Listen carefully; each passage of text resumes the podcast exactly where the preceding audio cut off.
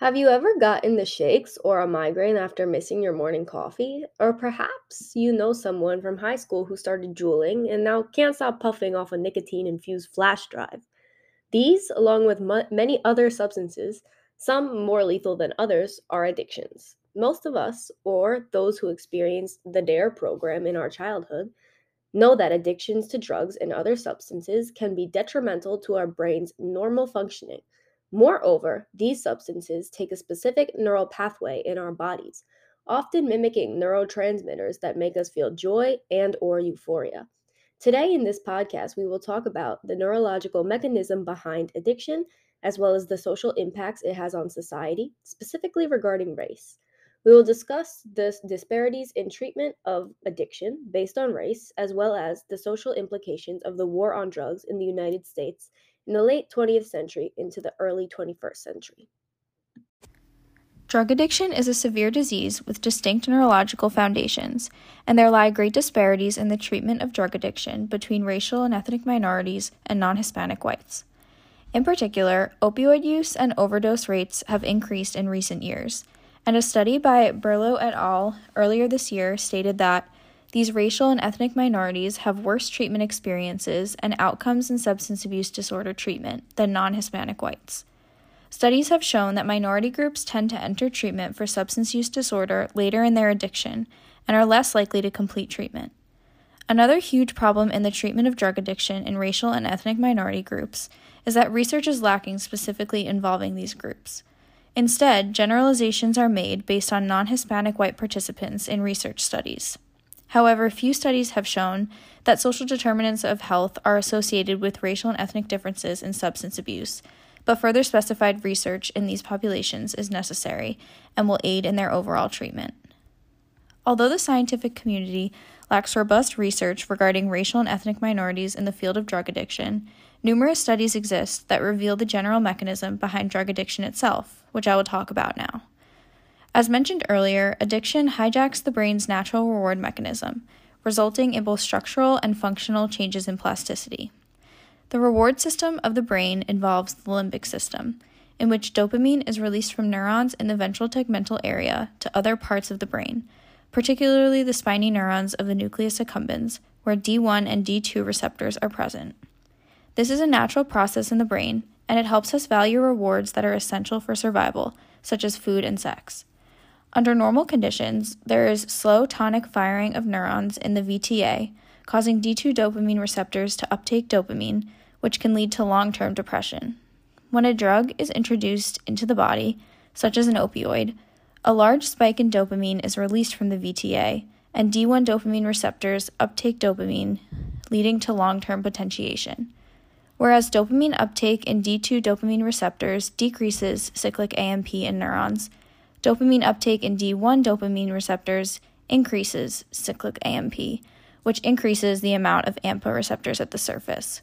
This is how functional and structural plastic changes arise in the brain resulting from LTP and drug addiction. Addiction is also determined in equal levels by both environment and genetics, permanently altering the dopaminergic reward pathways of the brain that Julianna discussed as individuals become sensitized to greater and greater amounts of dopamine in the synaptic cleft, in which more of the drug is required to get the same high. For example, if a drug is present and D1 receptors are uptaking a surge of dopamine, nothing else can match the high other than increased amounts of the drug. This aspect of addiction is why it can quickly become deadly. Not only is there the physiological response to drug dependence, where visceral signaling is altered, leading to physical symptoms of withdrawal, there's also the psychological aspect, involving a compulsive need to continue drug use in order to feel good. With the self administration of opioid drugs like heroin, there is always the risk of causing respiratory depression, where the brain and tissues cannot get enough oxygen, a condition known as hypoxia. Opioids include substances like heroin, fentanyl, and Oxycontin, and target dopaminergic neurons, which are responsible for our reward system, mood, feelings of euphoria, and movement. Heroin and prescribed opioid medications act as opioid receptor antagonists, coming into the brain quickly and in high concentrations. Responsible for a wide range of functions throughout the entire body, like sensory perception, opioid receptors are expressed throughout the central nervous system as well as in the gastrointestinal tract. As such, individuals abusing opioids may experience symptoms such as itching or constipation during use, and diarrhea as a symptom of withdrawal. For this reason, recovery from opioid addiction is not a straightforward process by any means.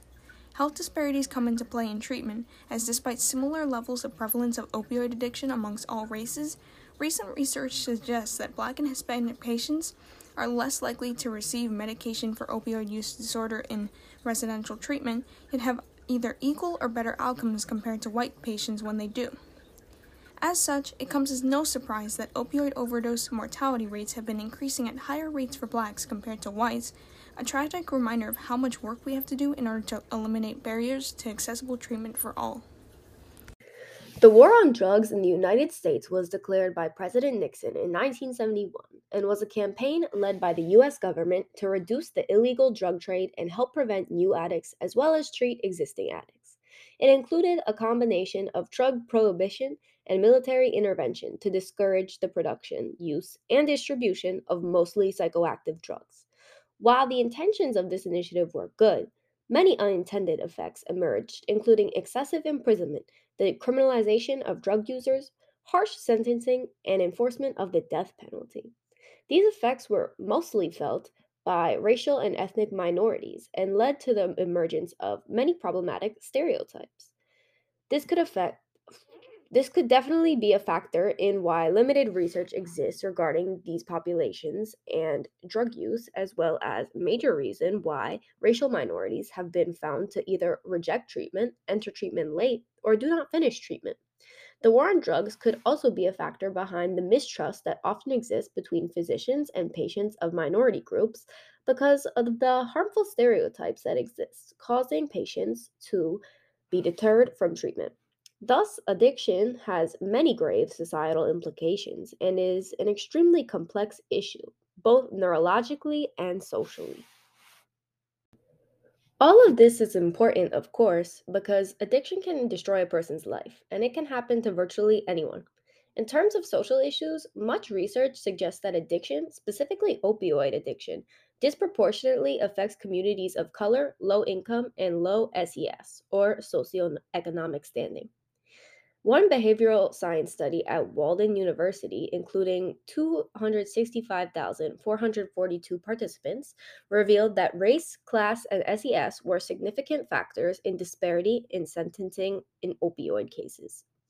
This often displaces low income and communities of color from healthy environments and into prisons, hospitals, and graves.